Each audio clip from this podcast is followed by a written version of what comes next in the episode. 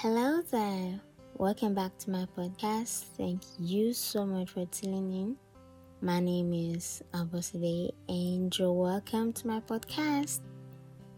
In the previous episode, I talked about doing things God's way and I used Ananias, Sapphira, and King Saul as case studies.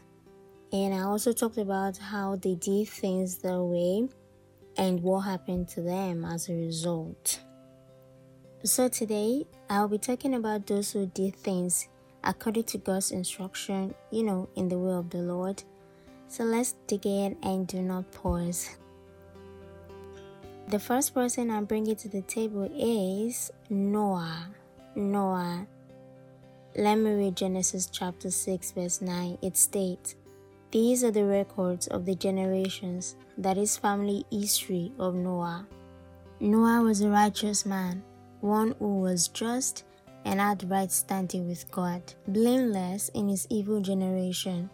Noah worked, lived in habitual fellowship with God. Now, the KJV version describes Noah as a just man and perfect in his generations. And it happened that God instructed Noah, you know, God instructed Noah to build an ark.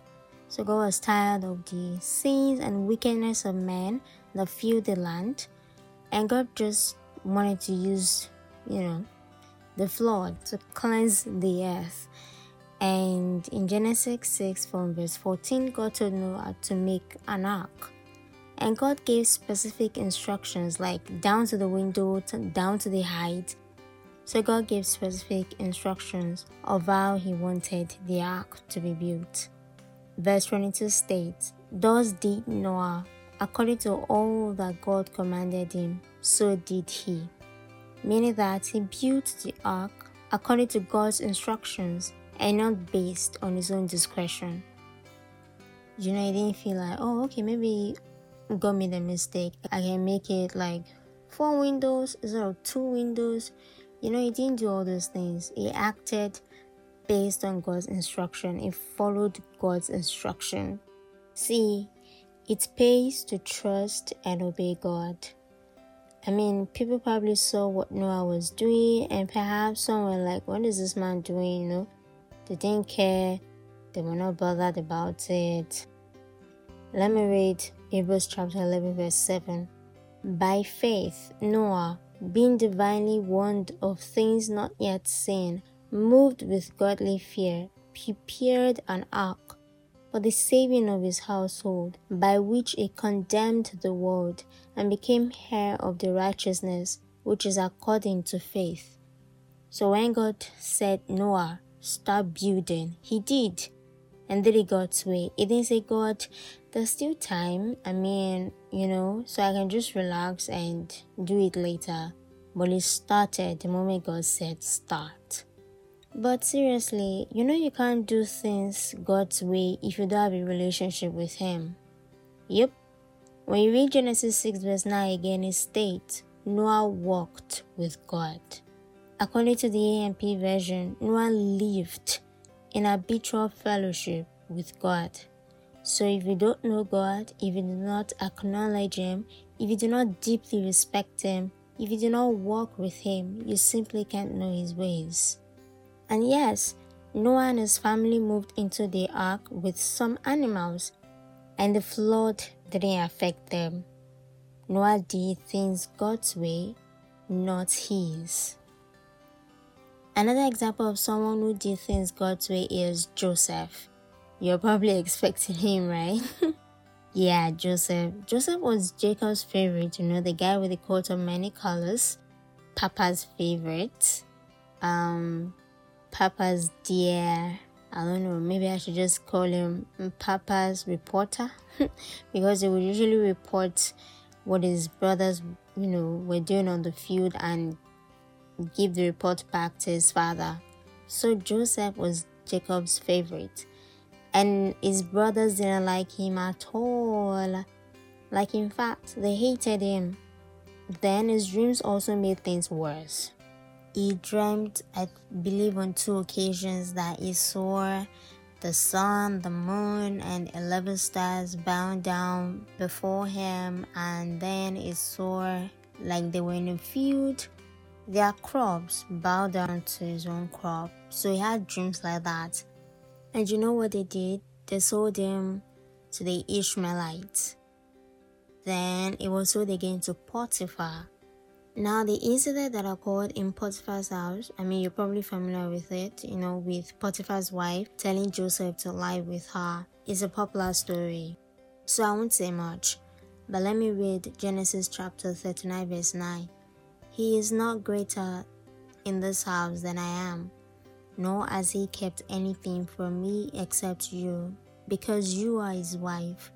How then could I do this great evil and sin against God and your husband? Joseph was in a foreign land, no parents to teach him or guide him, no sibling or friend to keep him in check, but he still chose to do no evil. See, in this life, there will be pleasures of all sorts flying around, temptations everywhere. But please choose to walk in the way of the Lord yeah, people will tell you that you're missing out on so many things. They will tell you that there is liberty in Christ, so live life your way. but let me read Proverbs 14, verse 12. There is a way which seems right to a man and appears straight before him, but its end is the way of death. See, the giver of the life you're living knows what's best for you. He knows what will make you excel, and He's saying, Choose my way. He's saying, Choose this path that I've chosen for you. Yes, God's way is difficult to follow. I mean, our flesh would definitely want to hinder us from following God. And you may not even understand it, but believe me when I say God won't leave you halfway. He won't leave you halfway. No matter how difficult it is, I want you to know that God guides. Oh, He guides. Look at Joseph. He was thrown into the prison for no reason. He interpreted dreams right there in prison, yet no one remembered him. But did God forget him? No. See, God doesn't say, Walk in my way and everything will be rosy. It says, Walk in my way I will guide you. I'll be your shepherd. In trouble, I'll be there with you, helping you, strengthening you. In the good times and bad times, I will remain your God. Just walk in my way. So it wasn't all rosy for Joseph, but he prospered at the end of it all. He even helped his brothers who hated him. I mean, think about it. Is it beautiful to have a teacher walking you through life, teaching you what to do and where to go and how to do it? Maybe you're thinking that doing things your way is faster. I mean, there are shortcuts everywhere. Maybe you're right. But will the results be permanent? Will the outcome give you peace?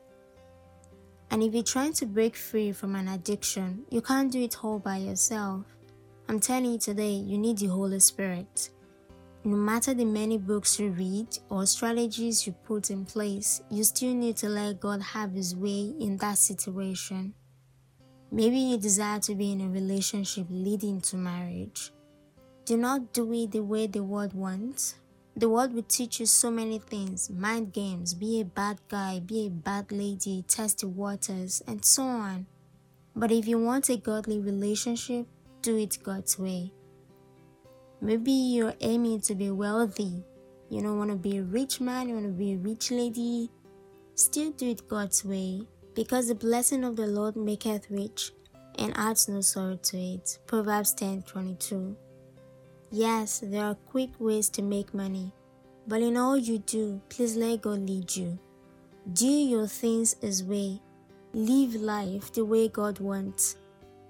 But you can't do it all. You can't do all this if you do not have a relationship with God. So if you haven't accepted His Son, Jesus, into your life, please do so before it's too late. Accept Him and watch how God guides you all the days of your life. Let us pray. Thank you, Lord, for another episode. Lord Jesus, I pray you please touch every heart and may we begin to walk in your ways in Jesus' name. Amen. Thank you, Lord. So, this is it. This is probably a short one um, because it's the concluding part of doing things God's way. So, this is all I have for you today. I hope you've been blessed. Please kindly share and God bless you. Much love from me to you. Bye.